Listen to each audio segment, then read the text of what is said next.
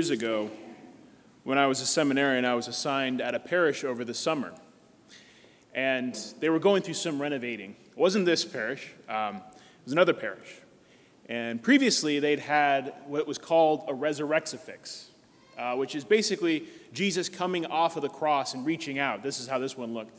Um, and it was showing that Jesus was resurrected. It was focusing on the resurrection and the joy of the resurrection. Well, they were swapping out the resurrexifix for a traditional crucifix. Actually, very intricate, very beautiful, but also very detailed crucifix. It's huge, beautiful crucifix, but also very intense emotionally. You could see the agony on our Lord's face. And I remember talking to one of the longtime parishioners, and they were just kind of lamenting and said, Man, it's sad.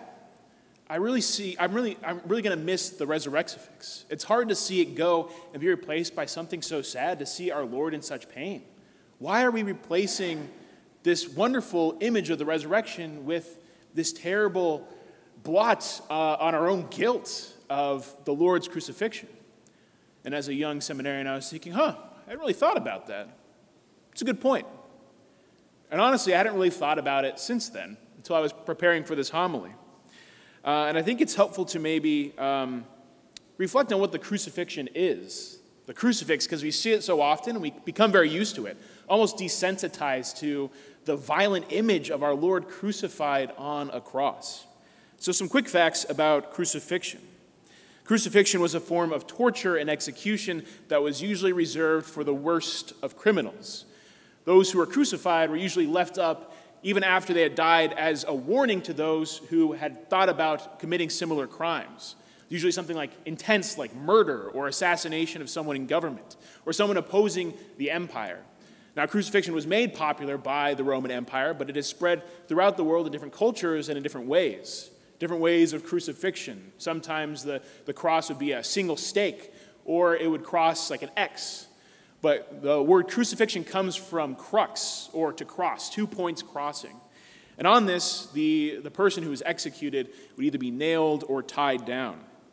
Now, the popular cross that was used for the Roman Empire was the T cross, as we see in the crucifixion, as we see in uh, the, um, the crucifix of our Lord.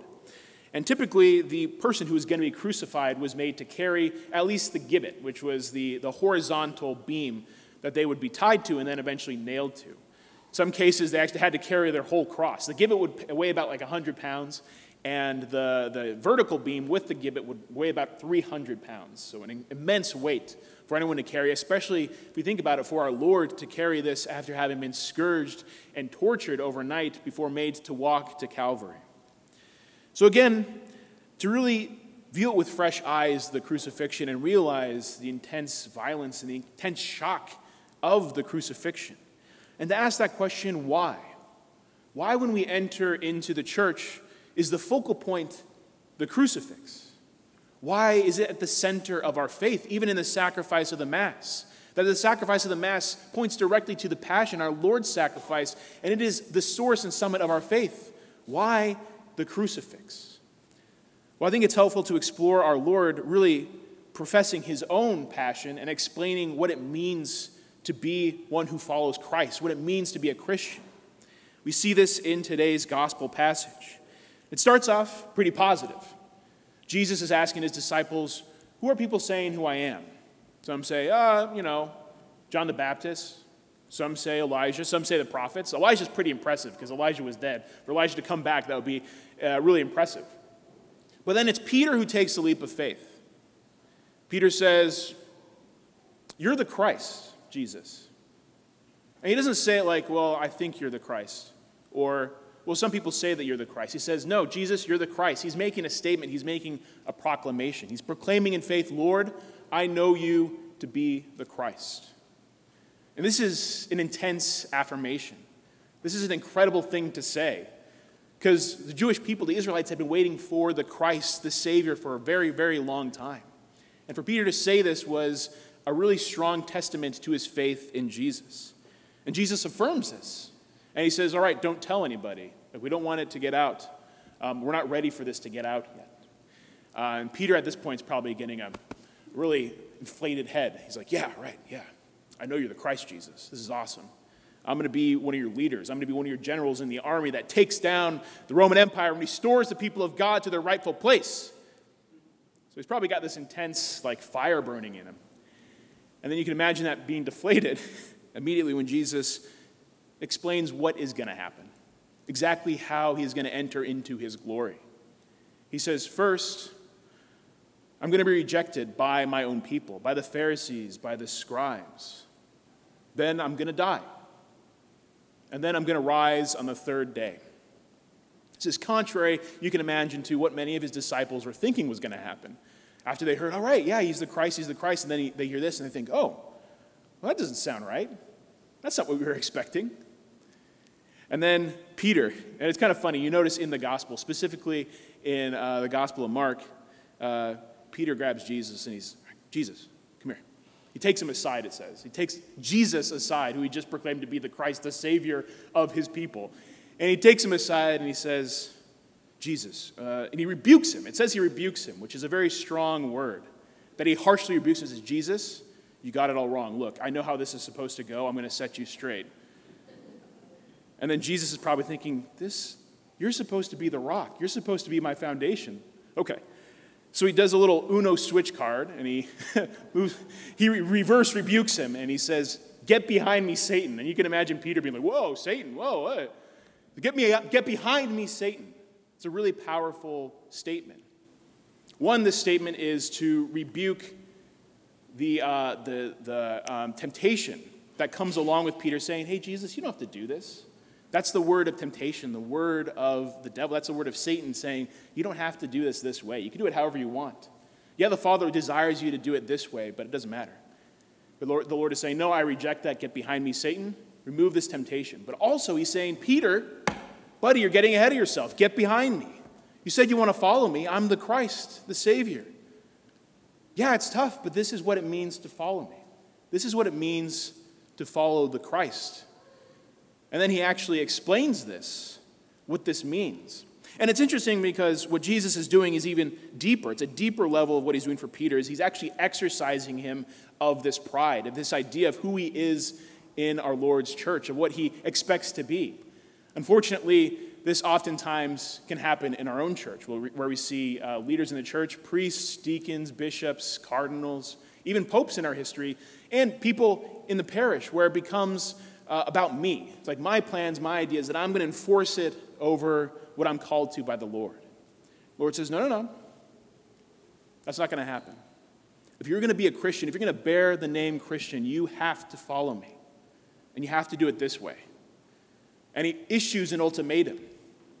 If you want to follow me, take up your cross. An ultimatum is a final negotiation. It's like this way or the highway. If you are going to follow me, you must take up the cross. And I don't think we take this very seriously. We're used to hearing that. Okay, it's my cross to bear. I take up the cross, blah, blah, blah. But at the time, think about it. We've had thousands of years of this development of the theology of the cross that we're used to, learning it in Bible school, hearing it preached about at masses, seeing the crucifix everywhere as Christians, as Catholics. But for them at the time, they're thinking, Jesus, you're telling us to take up a torture device in one of the most excruciating, worst ways to die. It's like saying, take up your guillotine and follow me. Take up your hangman's noose and follow me. And this is actually something that really does directly affect us. We may become numb to it, this idea that, oh, take up the cross, that's fine, or, you know, offer up whatever. But no, we need to pay respect to this demand because it's an intense one. And it goes contrary to the world. We live in a world that promotes comfort, a world that promotes if, there's, if you're not in comfort, if you experience any suffering, there's something wrong with you and there's something wrong with your situation. To abandon any sort of suffering, any kind of adversity, adversity in that moment. That we're called to deny these temptations, to deny the ways of the world, and to take up our cross as pilgrims of this world, to die to self for the sake of saving ourselves for eternity. And that is what our Lord says that if you save your life, you will lose it. But if you lose your life for my sake and for the gospel, then you will gain it. You will save it. And this can be kind of hard to understand because it's a paradox. Paradox is two ideas that conflict with each other and they don't seem to make sense. How can I lose my life in order to save it? That doesn't make any sense. And if I save my life, wouldn't I be preserving it? How could I lose it? I think a helpful image for this paradox is actually that of a seed. The Lord uses seeds all the time. He uses the growth of seeds in the field to show many images of faith as a parable. I think it's helpful for this as well to see a seed as being whole and intact. Now, if you plant a seed, that seed will break. It will break and it will grow. But if you don't want it to break, you're going to want to maintain it. You're going to want to keep it dry, away from any soil and water. And this can sometimes be our mentality in the world that I want to protect myself. I don't want to grow because growing means there might be some pain, there might be some suffering, that I'll have to experience adversity and difficulties. And if I grow my relationship with the Lord, He's calling me to take up the cross.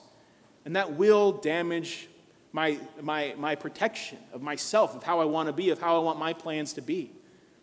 That if we are to follow Christ, we have to die to self, die to our own plans and intentions, and relinquish ourselves to the plans of the Lord, trusting that He will take care of us, trusting that even in the difficulties and the pains of this world and the sufferings of the cross, that we will grow, that we will be assisted by the Holy Spirit, and that ultimately we will gain that eternal life that our Lord speaks of.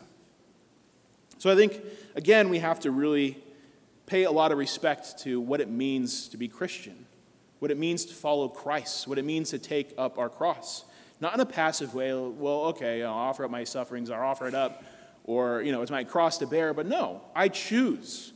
It's not something I can do passively. I have to actively choose to take up my cross and follow Christ. It's an active, everyday listening to the Lord. Lord, what are you calling me today to today?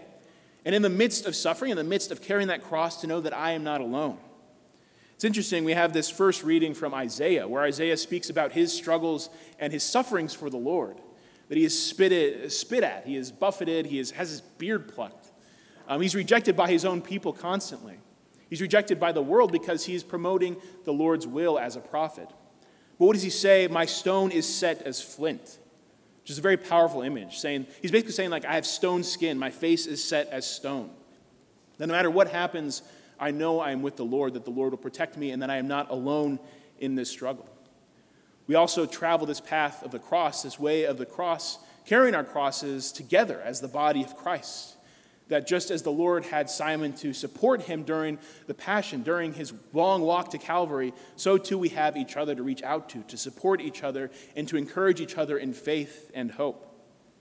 Finally, we're always called to unite our sufferings to the cross. That suffering without the cross, without our Lord, is pointless. The cross without Jesus is just a torture instrument.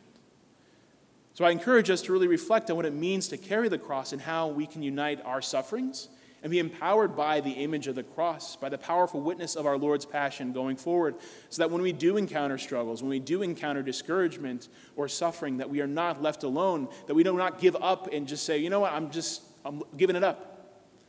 But we actively choose and desire to take up our cross and follow the will of the Lord, whatever that might be. Amen.